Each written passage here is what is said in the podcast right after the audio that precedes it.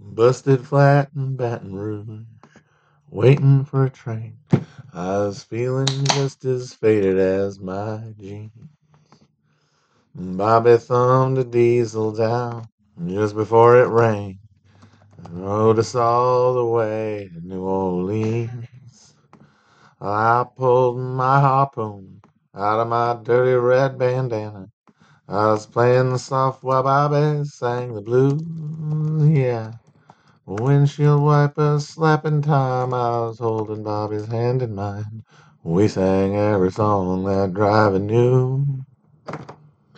Freedom's just another word for nothing left to lose. Nothing. Mean nothing, honey, if it ain't free. Yeah. Feeling good was easy now when he sang the blues. Yeah, feeling good was good enough for me. Uh-huh. It's good enough for me and my mom and my gal. From the Kentucky coal mine to the California sun. Yeah, Bobby sang the secrets of my soul. For all kinds of weather, through everything that we've done.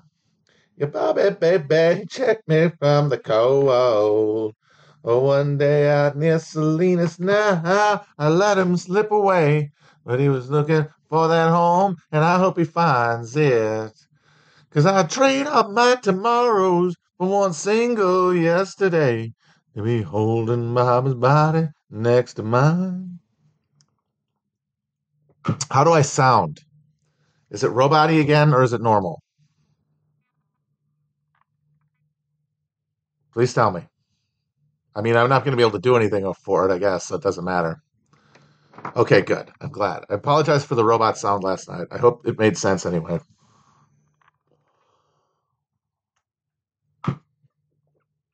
Ah. All right, cool. I'm glad everyone could listen to it. So we're starting our China book, a tiny little China book. Little China guy. Little bitty China guy today. Little fun little tiny China Jack, China man. A little marzipan called uh, the China Boom. Honestly, it should be the China Boom question mark because uh, they're not too down with. He's not too down. The author Ho-fung Hung not down with the thesis that the Chinese uh, are representing some alternative to the global capitalist order or some inheritor of it.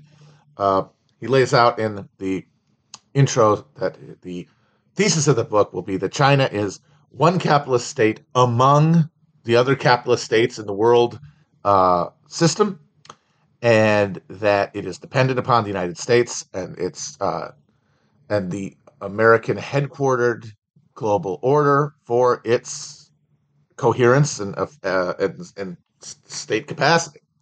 So we'll see. We'll see if he's right, and we can talk about it. I might, if anybody has a book that like wants to make the argument that China is something different and like does uh, represent a, a, a phase shift, a change, uh, I'd be willing to hear it. But uh, that's not what we're getting out of this book. And I have to say, having read the first half, you know, it's obviously very breezy and uh, and uh, general, but it does paint a strong picture. Uh, and part of the reason he does that, he does that, is because one thing that won me over to the book very early. So in chapter one, a mark a market without capitalism, 1650 to 1850, where he talks about basically the uh, the Qing dynasty, the Qing dynasty, is Qing dynasty, the Qing dynasty, the the Manchus, the last dynasty of China, uh, the one that was in power during that big, uh, the great divergence uh, between Europe and uh, the rest of the world, but also specifically China. And right off the bat, uh, uh, Huang is asking the question: Why did uh, capitalism not emerge in China? And to answer that question, he brings to brings to bear a lot of the uh, tools, thinkers that I have been really influenced by in the last few years. So I was like, okay, he's uh, correct. He knows what he's talking about. Uh, carry on. Because the first chapter is uh, basically answers that question. Why does do we find uh, China having to become a capitalist country in the late 20th century and not, you know, the same time that England was becoming one. And uh, the answer that is sketched out in this chapter is that while you still you had thriving markets and you had a thriving uh, uh, trade and merchant economy with manufacturing too, with like workers, like you had all the stuff that you saw in Europe, the stuff that got turned into in Europe capitalism, but it was not ever coordinated into uh, a power within the Chinese uh, state that could assert itself the way that the bourgeois asserted themselves in Europe.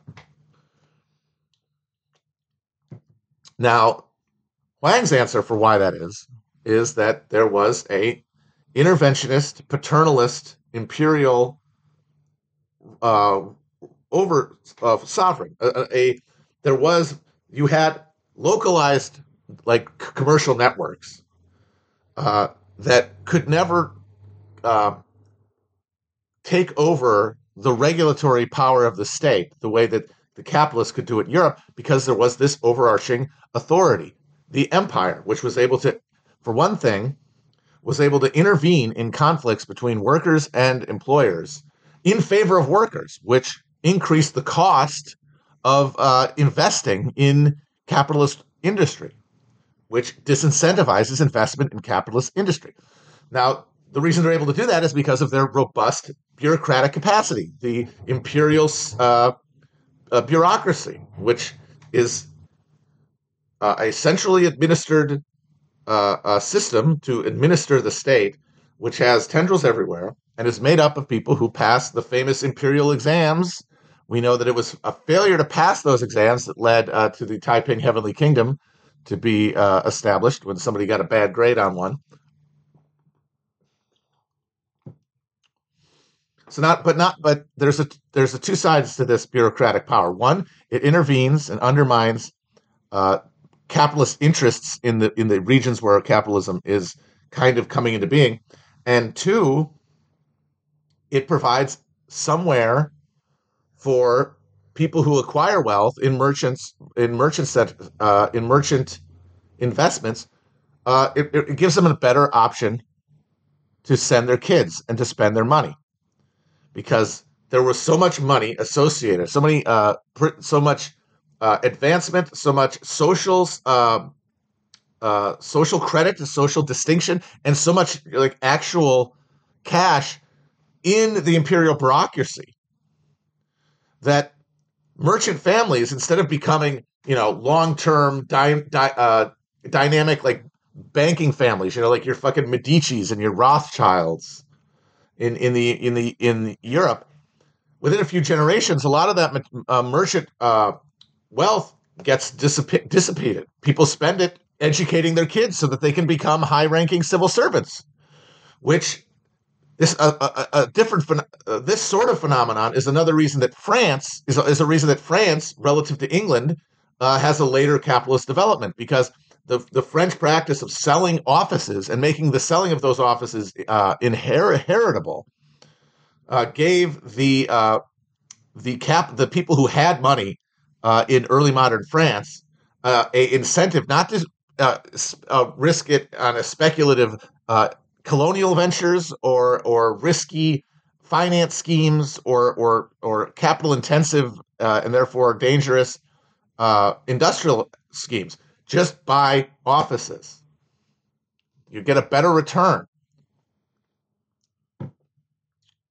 So this means that there is no autonomous, organized capitalist class emerging amongst all this capitalist action that's happening uh, in the early modern period when China gets a wash in silver. Basically, uh, the commercial economies of China and Europe were supercharged by the infusion of New World American silver.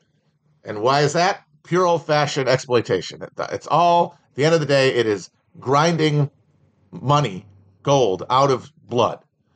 Uh, and and it was doing that that that created this commercial revolution. But in China, uh, there were all these things militating against the organization of autonomous merchant society, merchant uh, groups.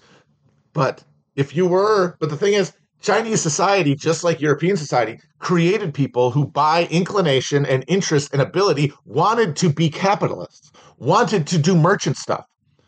But what did they do in China? Now, in Europe, they took over. They literally coordinated to take over control of their smaller and therefore more easily conquered medium sized uh, states, as opposed to the untouchable Chinese imperial state, which has so many interests within it be, that go beyond and contradict the interests of the merchants in the cities. They have to fucking worry about the peasants having a fucking revolt every 300 years. A Chinese empire, uh, people start starving. They do a revolution and then they put in a new fucking uh, emperor. That's that's how you lose the mandate of heaven is getting the fucking peasants pissed off at you. What the fuck cares what some fucking merchants have to say? Their influence is nothing. But they so they couldn't fight the state. Some of them stayed and you know kept kept grinding it out in China, but a lot of them left, and they created uh, Chinese diasporic merchant colonies all through Asia, uh, from Taiwan to Macau to uh, Southeast Asia and Indonesia, and Manila, Philippines, where they were trading with Europeans and trading with locals, and it's very interesting. You see in Asia. Uh, a recapitulation of the sort of cycles of pogroms that happened to Jews in Europe, but against Chinese uh, colonies in the rest of Asia. Because the Chinese in those cities stood for what Jews stood for in the European uh, context.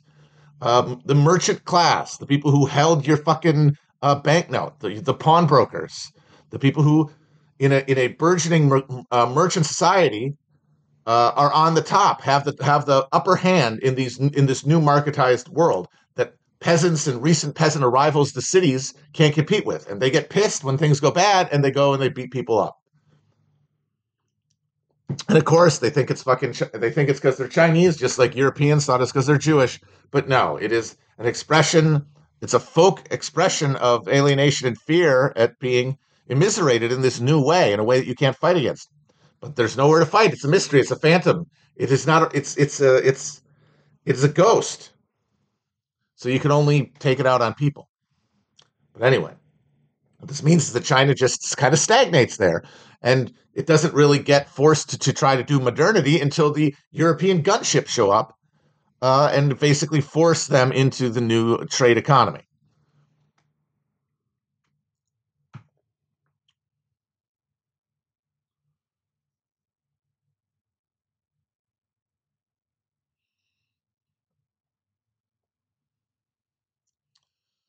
So that's the first chapter.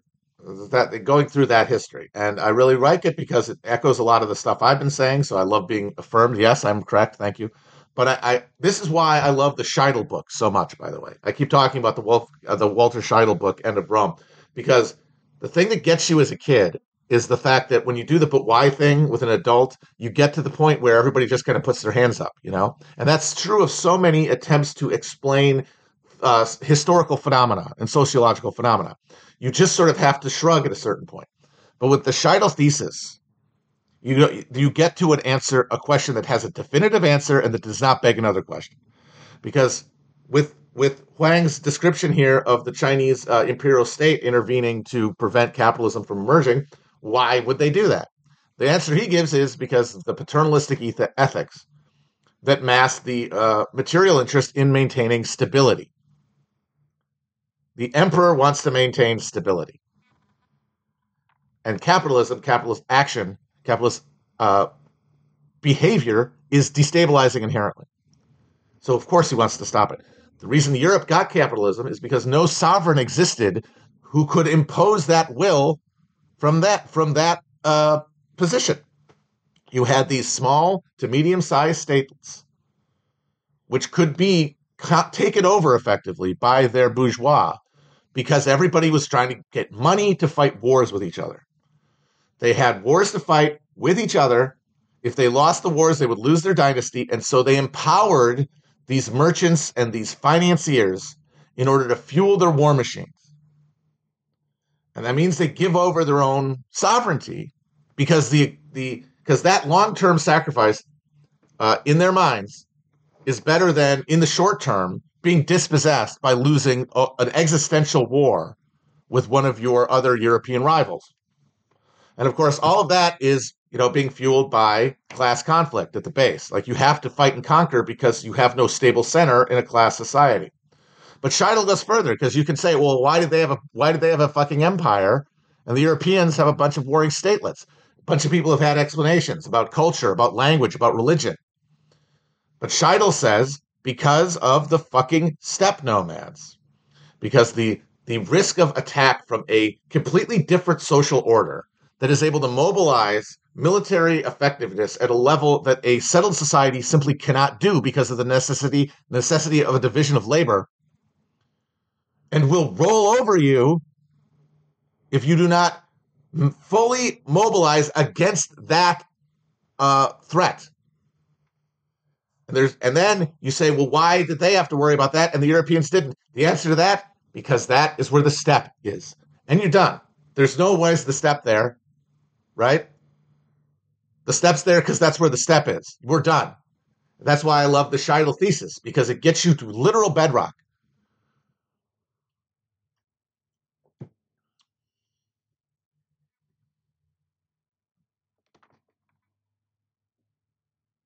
So you got this dying Qing dynasty that's being racked by internal conflict. There's they have this balancing act between the the the, the rural landowning gentry, the uh, imperial uh, uh, bureaucracy, the uh, local authorities and local uh, magnates of the various uh, trades and industries, and then the fucking peasantry, who are for the most part free te- free tenants. They pay, they had they owed money to a landlord, but that's it. The, the feudal arrangements had been smashed uh, uh, thousands of years ago. Uh, but what that meant, of course, is over time, uh, there's a dispossession at the bottom. You get people shaken out of ownership, and specifically the people who moved from northern China to southern China, the, the Hakka. They moved from northern China, desolate, prone to attack by steppe nomads, to the more uh, rich lands of the South, where they have no stake, where they have no uh, property, and because they're starting from the bottom, have a difficult time acquiring any. So you've got this restive population fight. Uh, you've got this constant uh, class conflict in the countryside caused by this sort of friction between the landless uh, uh, farm laborers, peasants, and and landowners.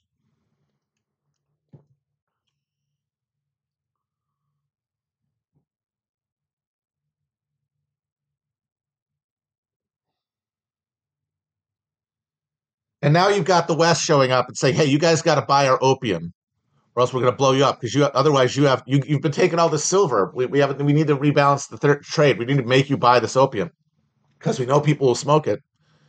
Uh, and right after that, you have the fucking Taiping rebellion. It's this collapse, and, and so there's this frantic effort after the Taiping are put down uh, to like China, like Japan did at the same time, modernize but all you're really doing is empowering these regional military powers, these warlords who had been empowered to defeat the Taiping. And then after the war, become centers of regional power that are able to grab all that surplus that's being organized now, that's being rationalized, and put it towards their little military fiefdom, which is not creating the dynamic com- uh, commercial economy that you would need to compete with the West. Like it's interesting. So when the uh, when the Ming Dynasty collapses in the mid 1600s during the same little ice age uh, ecological crisis that caused 30 years war in Europe uh, and um, uh, several Ottoman sultans being uh, overthrown in a very short period of time. Uh, they lost the mandate of heaven for the same reason that all those other forces did. Uh, and there was, as had happened historically, a bandit king, a disaffected postman uh, who got fired and then went in the hills and became a, a bandit king, led a huge host that rolled their way to the capital. That had happened historically. That was how, that was the cycle of Chinese history. But this time, uh, one of the generals of the of the Ming, uh, who's guarding the gate of the fucking uh, Great Wall uh, to keep out one specific steppe nomadic group, the Man the Manchus, invites them through the gate with the proviso that they would help him restore the Ming. So that last dynast who overthrows the Ming, he gets about a year in power before the Manchus roll up. And then once they get in there, they realize, oh, this machine has completely rotted away. We can just take it over. And then so there's this violent, bloody, uh, uh, prolonged war uh, between the remnants of the Ming and the, the Manchu, and they eventually take over through their military, basically the contractors they hired. And at the end of the Manchu, when the Taiping have taken over the most productive lands between the Yellow and Yangtze rivers, like they've taken over the heart, the middle of the Middle Kingdom, uh, the the uh, Manchus held on because of Western military inve- intervention on behalf of them because they, they, wanted somebody that they knew that they could deal with, rather than rather than some weird millenniary freak who might decide to you know do communism or something. Uh, and also the empowerment of these local military leaders who are given a, a ability to uh, uh, grab surplus to create a machine that, that, can take down the Taiping. And once it does, these are new nodes of power that. So that by the time the Republican Revolution happens, 1911, I believe, uh, they're basically uh, uh, Sun Yat Sen and his buddies are just taking over an empty. They're they're they're storming an empty palace. The power is out in these warlord areas, and so that leads to this slow, steady consolidation as the nationalists and the communists, allied largely because of Stalin's insistence, uh, roll up through these these warlord uh, fiefdoms and uh, suborn them to a central authority.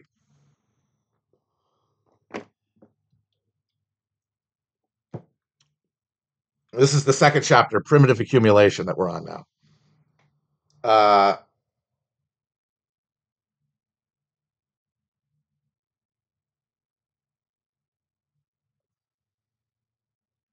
and of course, eventually the uh, the nationalists betray the communists. Duh, uh, they're, they're destroyed in the cities, uh, in part because of a very uh, uh, ill-advised strike, general strike attempted in Shanghai. Once again, the insistence of Stalin that gets massacred and leads to the, the party sort of rearranging itself. Where among what social base? The base that has historically overthrown uh, uh, empires that had lost the mandate of heaven, the dispossessed land, the dispossessed landless Hakka peasantry of the South.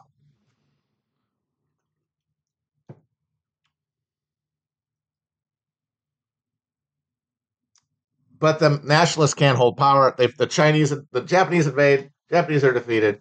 The Chinese nationalists are kicked off of the mainland, and you have now finally sort of I what I can sort of consider the completion of the Taiping Rebellion, which is the victory of the Chinese Communist Party, because what it is is it is the it is the modern challenge to the not just the, the, the specific regime of the Qing dynasty, but of the notion of dynastic politics as it had as it had been understood, and the assertion of a nationalist, a national, a modern national concept.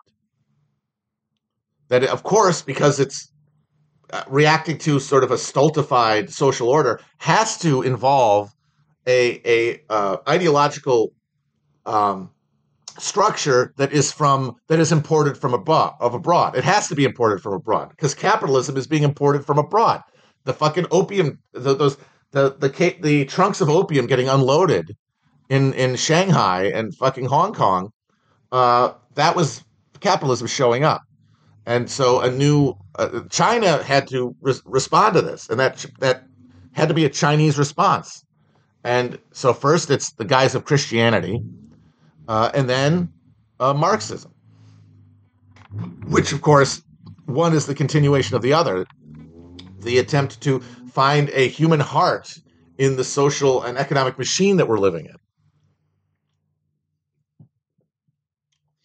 So when the when the Chinese ta- or the communists take power, they are now locked in a new world created by the the, the world the, the the internationalization of capitalism.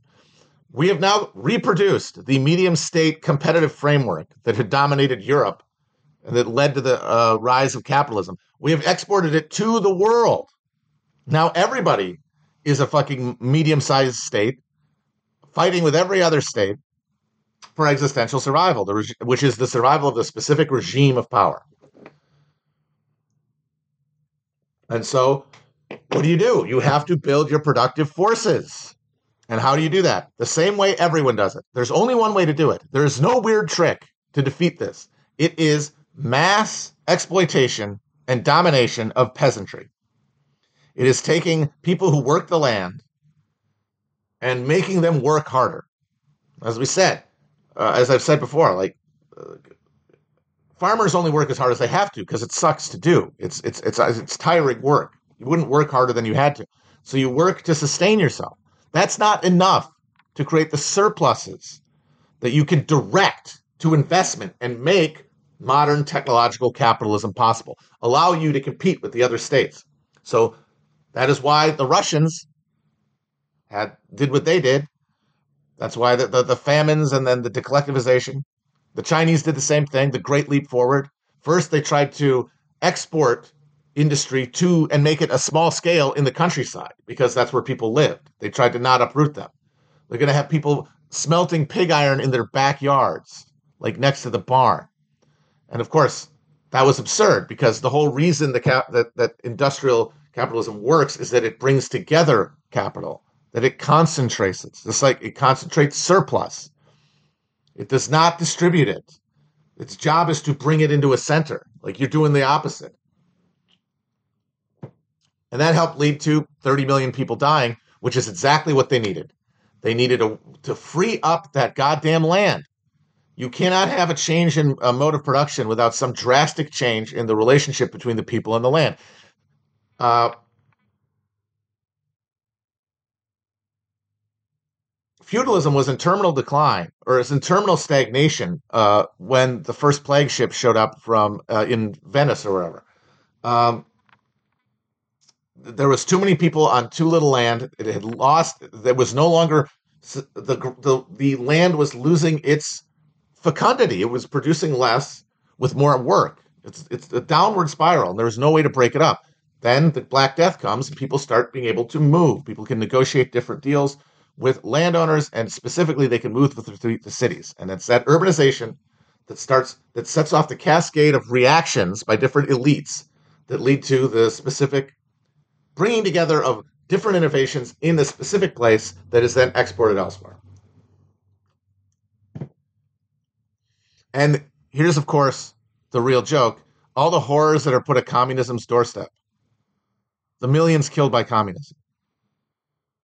That is the price, not of communism, but of primitive accumulation, which necessary, which must happen to have any kind of advanced technological society. And it is, you have to concentrate the agricultural surplus. And that means making peasants work more than they want to. That means introducing the market, market compulsion or barrel of a gun, one way or the other, depending on the, the uh, sophistication of your machinery. Now, the reason that capitalism gets off the hook is because all of their famines, all of their repressions happen to people who don't count to be part of the polity. Like, uh, I, I, was listening to one of the wrap up uh, episodes of Mike Duncan's Revolutions podcast about revolutions, and he's, or no, it was one of the last ones about the Soviet Union, and he's looking back at collectivization, and he says, like, the Soviets did this amazing thing of creating out of a medieval backwater a modern industrial economy in like 20 years. That is revolutionary and wild. And then he says, but when you look at uh, the horror that that required, and then you look at like the way that England, for example, industrialized, uh, there's so much less violence and horror. You know, there's other ways to do it. No, he is forgetting that that violence and horror all happened. It just all happened in India. It happened to Indians, and not just this. And by the way, not just the deaths from uh, from famine, but also all the deaths from repression, all the all the gulag shit, all the all the uh, arbitrary detentions and executions that is the reality of colonial administration. But because it happened to this other, the process at the center gets off the hook. I mean, that's how it's allowed to go that long because it displaces the horror. We would not countenance the horror.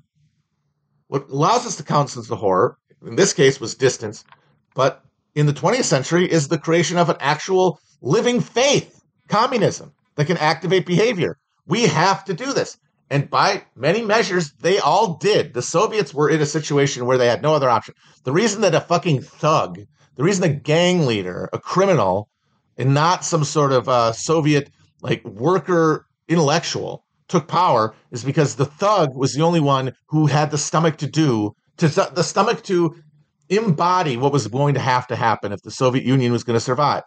Now, there were people who said maybe don't let the Soviet Union survive, uh, like Bukharin, buy off the peasants and uh, and and get us off the train to uh, modernity. And I got to say that might have been the right move. I kind of think it was the right move, but that would have meant the dispossession of the Soviet uh, ruling class, the, the the party, and they didn't want to do that. Who wants to give up their power?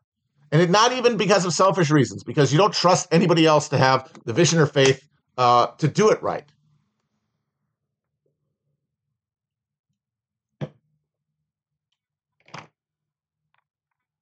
So, like, the horrors of the Black Book of Communism is just one chapter in the Black Book of Modernity, the Black Book of Cap, the greater Black Book of Capitalism, because everybody is forced once capitalism is capitalism is established to adapt, and that is why the Bolsheviks all banked on a world revolution, so that they wouldn't uh, everyone wouldn't have to fucking do what had already been done in terms of horrible, brutal exploitation.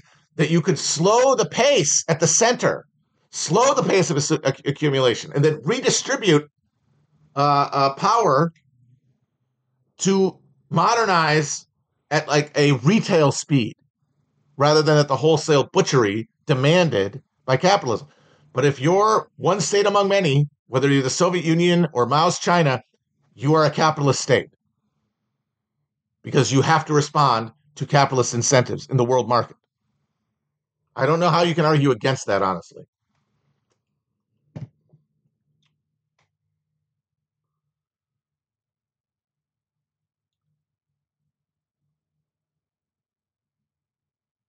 So they had so they industrialized on the back of the peasantry.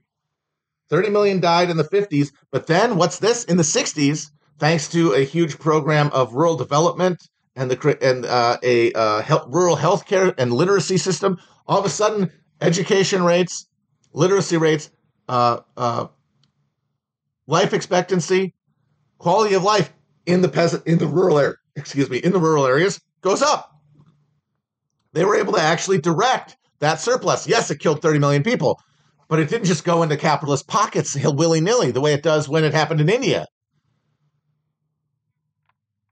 That's the difference between India and China at the end of the day. Is they had Lenin or they had Mao, just like Russia had Lenin, and they had Gandhi.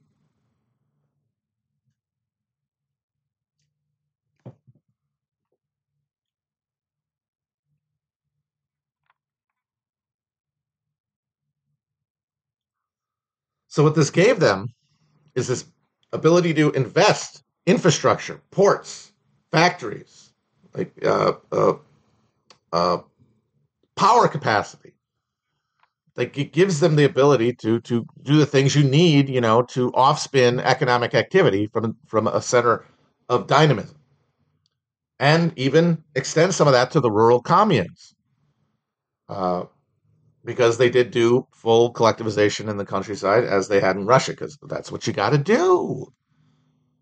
You don't think they did that in India? It wasn't collectivization. They didn't put them on. Uh, but what they did is they said, "Hey, your old system of handicraft, uh, uh, uh like production, uh, and your system of like cyclical uh, provision of like cyclical storage of surplus for future use to uh, mitigate against changing conditions because those those those famines in India are cyclical.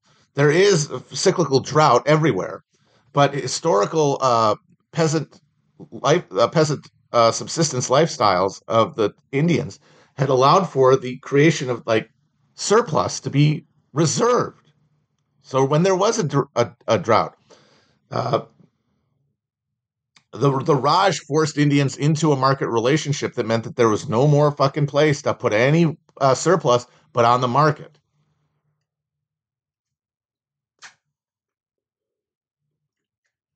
And so you say, oh my God, they're horrible. They, that's horrible. They did it on, on the backs of the peasantry. Well, you know what that means, though? They didn't have to borrow money to do it. They didn't have to borrow a bunch of fucking foreign money to do it, which is what everybody else was doing during the 60s and 70s.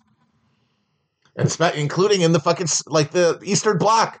Uh, uh, Poland had something like 44% of their GDP was debt uh, by the time of uh, the uh, the Volcker shock.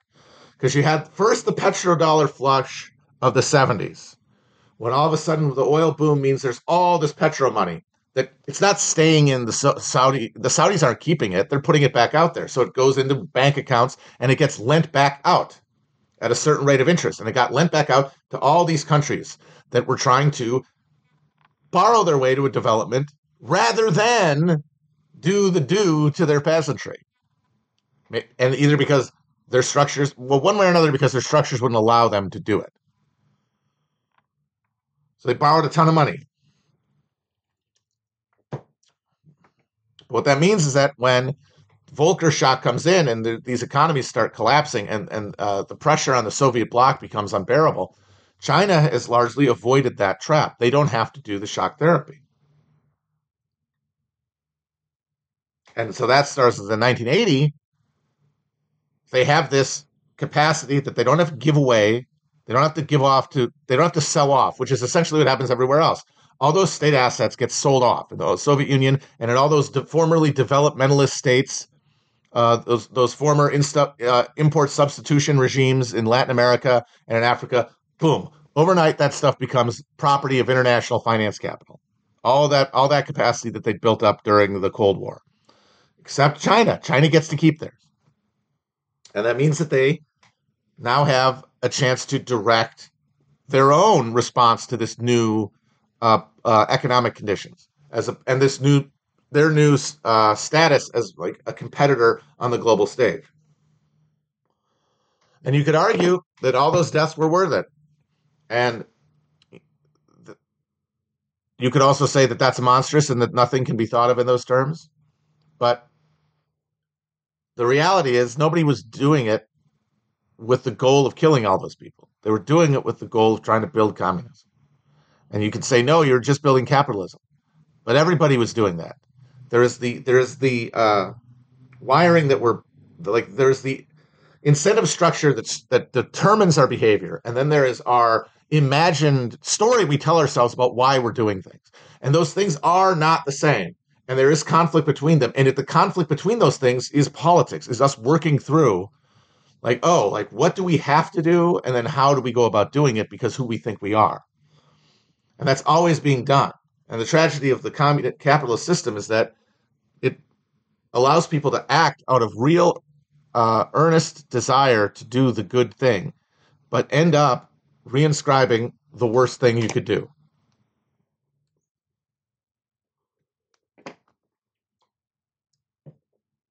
All right, so the last chapter is the capitalist boom, 1980 to 2008. So this is when they do the the Deng Xiaoping, who like Mao had his number at first. Like Mao, he was he was uh, d- denounced and fell from power during the Cultural Revolution. He was purged as a rightist, but he was allowed to. Uh, he was rehabilitated because uh, once the the uh, Cultural Revolution ends, once that energy is uh, sputters out, the legitimacy of the regime is completely threadbare. The only thing that's going to keep people uh, on board is rising living conditions, not the Iron Rice Bowl, which was the guaranteed social welfare contract that had characterized Maoist China. The Iron Rice Bowl, it was guarantee of uh, of uh, housing, education, uh, healthcare, uh, food. Now, it wasn't always going to be good or a lot of food or or uh, good housing, but it was guaranteed. But that's in this in the new world, in the new commercialized world, in the new collected wired world with televisions and blue jeans, you can't r- run on you can't run a regime on revolutionary austerity. You took that as far as it could go. The thing cracked, and then you had to rebuild. So you have to give people a consumer horizon to replace that extinguished political one. And that is what they started doing in the 80s. First thing they did was they break up the peasant communes. But in, but very importantly, what they don't do is they don't change the system, the household registration system that China uses to uh, arbitrage uh, labor costs, basically, because in China you are your access to social goods is predicated on your place of birth. And that is can be waived. Like right now, there's tons of landless workers who've moved to cities, but because they moved, they don't have those ac- access to those rights, basically, and that makes them more vulnerable. It makes you makes them uh, more willing to work for less money.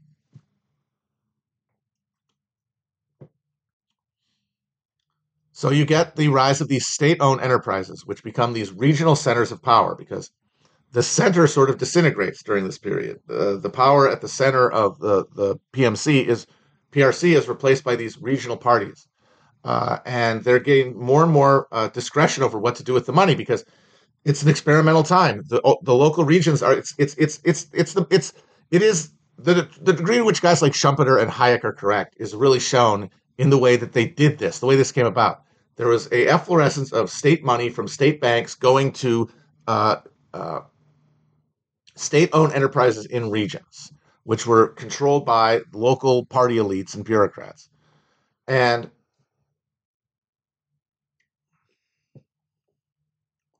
and they become these local power centers that are taking on all of this uh, cheap loans that they never pay back, and this causes a uh, a, a, problem in the '90s. Uh, and eventually the rise of mega companies. So out of these sort of regional boom bust cyclers, these you know you could you could compare them to uh, Andrew Jackson's pet banks in the United States. Like if you can imagine them building capitalism in in in the 1980s and 90s, the way that uh, capitalism was built in the, our early American period, like the eight, six, 1820s, 1830s. You have these these pet banks uh, that are eventually consolidated. Uh, and one of the examples that he uses in the book is that there were this there was for a long time in China a patchwork of uh, telephone companies and mo- mobile companies that provided uh, that provided uh, telecommunications. And what happened is, is they all got brought together and, under one name, uh, China Mobile, which sold a portion of its uh, ownership on the stock market. It became a stock that is owned by private co- companies, and it becomes funded by uh, foreign money. The majority share is held. That's that's the key to this entire structure is that all these industries, the majority share of ownership is held by the state. But, the, but there is a minority share of the state of the of these companies that is owned by uh, private company corporations, which is how privatization happened in the rest of the world but here it is managed and sort of uh, uh, uh, controlled by a sovereign party, as opposed to the way that the fire sale destruction of communism in the, uh, the East, uh, Eastern, Eastern Europe, uh, was met with just the collapse of any ability to prevent anything from getting privatized.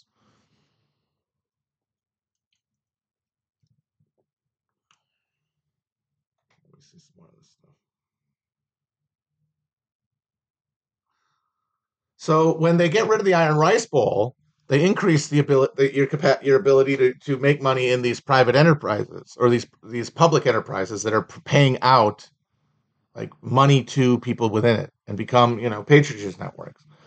Uh, so people are making more money, but whenever you get rid of that floor, people start falling through it, and so you have an increase in unemployment and an increase of uh, uh, uh of social dis- dislocation a lot of these state-owned enterprises, because they aren't making money for, uh, start shedding employers, start employees, start firing people, uh, and this all leads to a a anti-government movement that culminates at Tiananmen that gets misunderstood uh, in the West. It's described Tiananmen Square is described as this student uprising of young people who wanted democracy, and there were plenty of young people in Amer- in uh, from the better families of the party who were in the universities uh, and who wanted greater democratic uh, accountability because in their mind they they because like because the liberalization process is this double-edged sword right it's it's providing more opportunity, it's providing more uh, a raised standard of living for one group of people, while it is there's another group of people who are falling through the cracks. They're getting fired. They're losing access to healthcare, uh, uh, uh, housing, and they are represented in different social circles. There are fewer of those second group of people in colleges.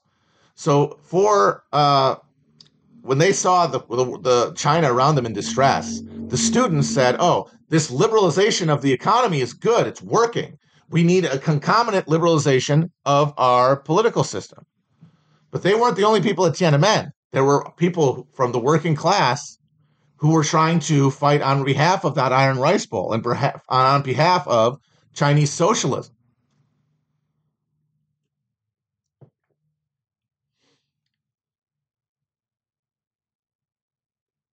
And meanwhile, arrayed against them, you had a divided, what had been a divided uh, Politburo and a divided Chinese Communist Party. It was divided between the reformists like Deng Xiaoping, who were pushing heavy for economic reforms, and then the hardliners who hated that.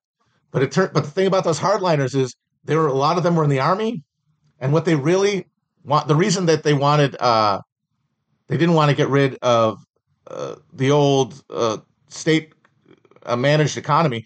It didn't have anything to do with like liberating the people. It's because they, it, they, it's part of their power, their conception of control and power. These are the military figures of the regime. They want to run people over. They want to dominate and and uh, state control of the economy is an instrument of domination. Meanwhile, the the uh, the reformists they want liberalization, but because they think it will give them and keep them in power, not because they think it's going to do anything. They can imagine it's for the national purpose, but again, that's just conflated with their best interest as the people in charge. It's self interested. In both ways, it's self interested because the a ruling class is always self interested.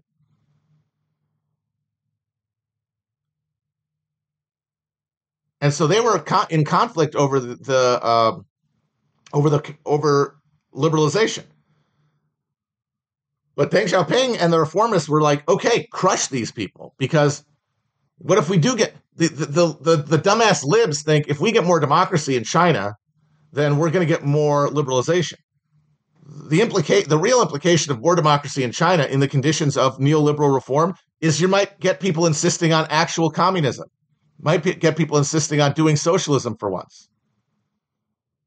Of course, the, the students, some of them understood that and agreed with it. Other ones just couldn't conceive of that because they'd only seen the good side of, uh, of the economic liberalization.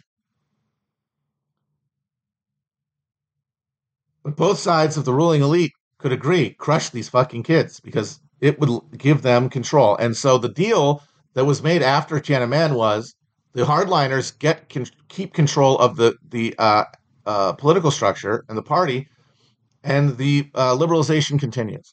And this goes in the face of everything the dumbass liberals had said, the Western liberals who insisted, no, no, no. When you give them a little bit of democracy or you give them some liberalization, they will do democracy. They Eastern Europe did fake democracy, fake bourgeois democracy after they collapsed. China never collapsed.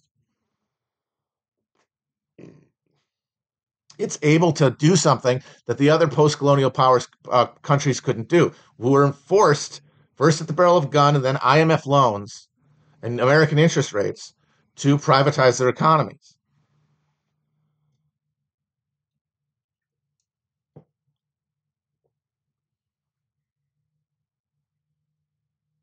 So now you have a situation where the party leader, the party middle class, they don't want fucking liberalization of of the of politics because they these fucking people might vote themselves socialism, and we can't have that.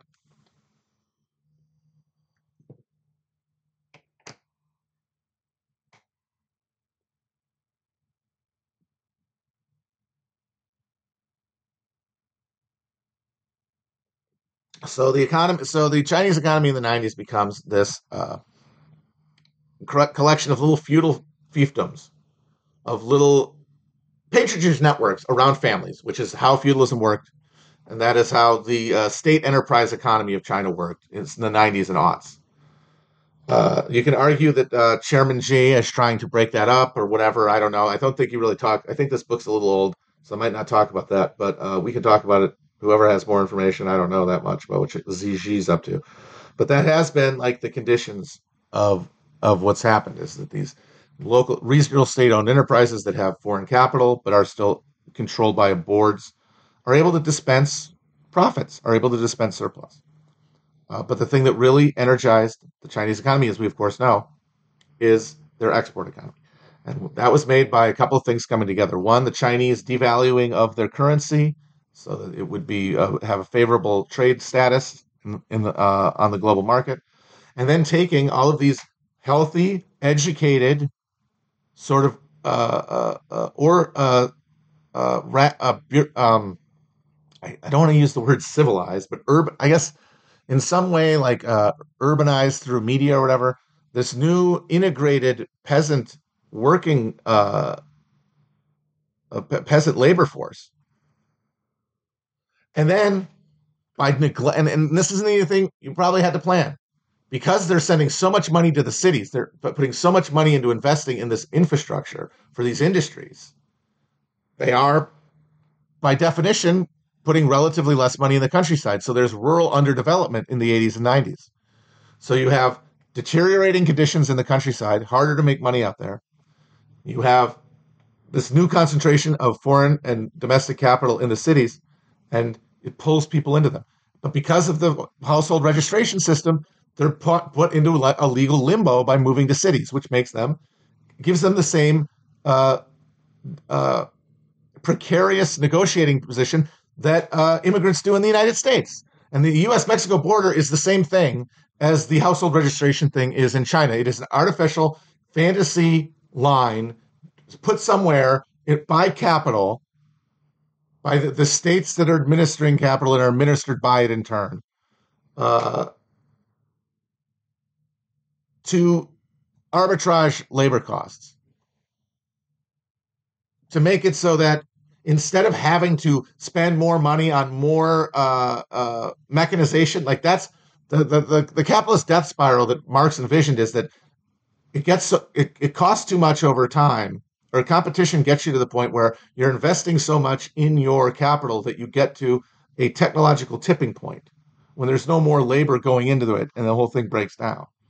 But what stops that from happening is keeping wages lower in the center so that you can uh, use that that exploitation, that surplus you're getting from that labor, that which is all surplus, as opposed to the labor you get out of the machine, which is just the labor really you put into the machine, actually less than the amount you put into the machine because of fucking thermodynamics. That live human labor, that's surplus. You get the fucking you get to live off it, but only if there's a permanent uh, external flattener on wages, and that is the state saying, "Oh, you shouldn't be here." So that, that that's this big pool of educated, civilized, uh, rural labor, the new concentrations of capital, the special enterprise zones on the coast. Boom, it explodes, uh, and it gets interconnected to the global economy so that it becomes this new, uh, not even manufacturer. It becomes the assembler of the world, because there had been a while China was in the process of uh, restructuring its economy. There was the Asian tigers that emerged, uh, all of whom were the beneficiaries of Cold War U.S. Uh, largesse and support, while they created sort of protected local uh, uh, uh, Whig style domestic industries. Because that's the thing, if capitalism shows up with a fire hose and you are an undeveloped country, they will prevent you from developing because it will always be more be more profitable for them to just extract your cheap raw commodities. It will never be more profitable compared to that in terms of return on investment for them as opposed to people in the country who actually get the benefits uh, to industrialize it. You have to have during the Cold War, you had to have Uncle Sam's hand on your shoulder saying it's okay, you can you can industrialize. We even did that for the British to an extent we we we fucking floated their currency way above what it deserved to be because they were England, you know, and we didn't want their feelings were hurt or whatever. And because of the the the the Acheson's free crescent theory of of of, of uh, containing communism through Asia and into the Middle East, among producers and uh, extraction uh, extractors, like organs of this greater American uh, industrial machine. China, indus- uh, China develops industries. Those industries get more developed. Before you get to the tipping point where you've overproduced, the uh, less intensive, less uh, capital intensive industries get exported. So you had something they called the, the, the flying geese formation of Europe of, of Asian economies. So you had Japan, South Korea, uh, Taiwan, uh, Saigon, and uh, Hong Kong. And production of different stuff for American consumption was spread amongst them. The highest tech stuff in Japan, second highest in Korea and Taiwan, and then the uh, the, the, the least developed, the, the lowest capital uh, production in uh, the Singapore uh, and Thailand. What China does at the turn of the century, once it's finagled most favored nation status uh, and uh, entry into the WTO, is to break all that up and to do all that manufacturing in China, taking every one of those steps and doing it in China. You can't do that in those countries under those capitalist conditions because they cannot organize enough to prevent overaccumulation and crisis. China can do that. And it even stable because that could have led to a collapse of the Asian economy because what are these countries supposed to do now that they can't manufacture this stuff if China's going to produce it all? But instead, what happens to stabilize it and reorient the uh, the manufacturing economy of uh, Asia away from Japan as American proxy to China is by having China be the place where stuff produced in all those other Asian uh, industrial economies is assembled, brought together, and then finally shipped to the United States. So that's the economy that we are now talking about. That's the economy that is being posited as an alternative to global capitalism, a challenge, uh, something else. And uh, the second half of the book is his uh, answer to the question, like, is China gonna going to take this boom and turn it into hegemony? And uh, I think from reading the preface, his answer is going to be no. Uh, and we'll see exactly why He'll, well, he lays it out next week. Oh, that was almost an hour perfectly. Wow, nice, nice and uh, disciplined.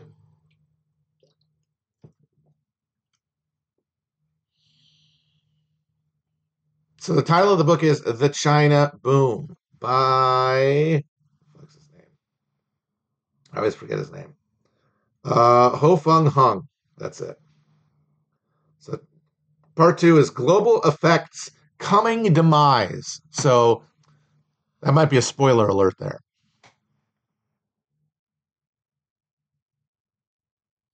It's been very nice. It was raining like crazy here in LA for a while, which was very weird. Uh, but now it's nice and sunny again. It's crisp. It's fall. I didn't think I could get that anymore. I thought I was done. I thought I'd never had another. I'd never have another crisp fall again.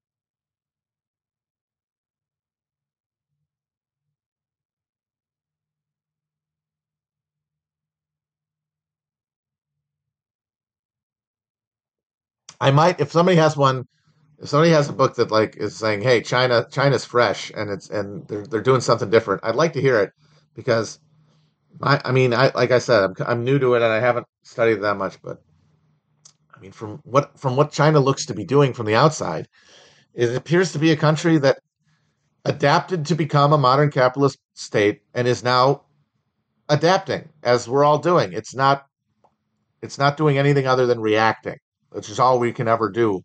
We're always only reacting. Billiard balls being knocked around. And the revolutionary fantasy is that we will break through. And I think we will, and we have the phenomenon that occurs. The question is, is China that? Is it a, is it eruption? And uh, it doesn't seem to be. It seems to be pretty content to just be a state among states. uh, and to see the advancement of its influence being, you know, the same as the uh, as the as the drive of any one of these states, competing within a framework, but dependent. Here's the crucial part: dependent upon that framework.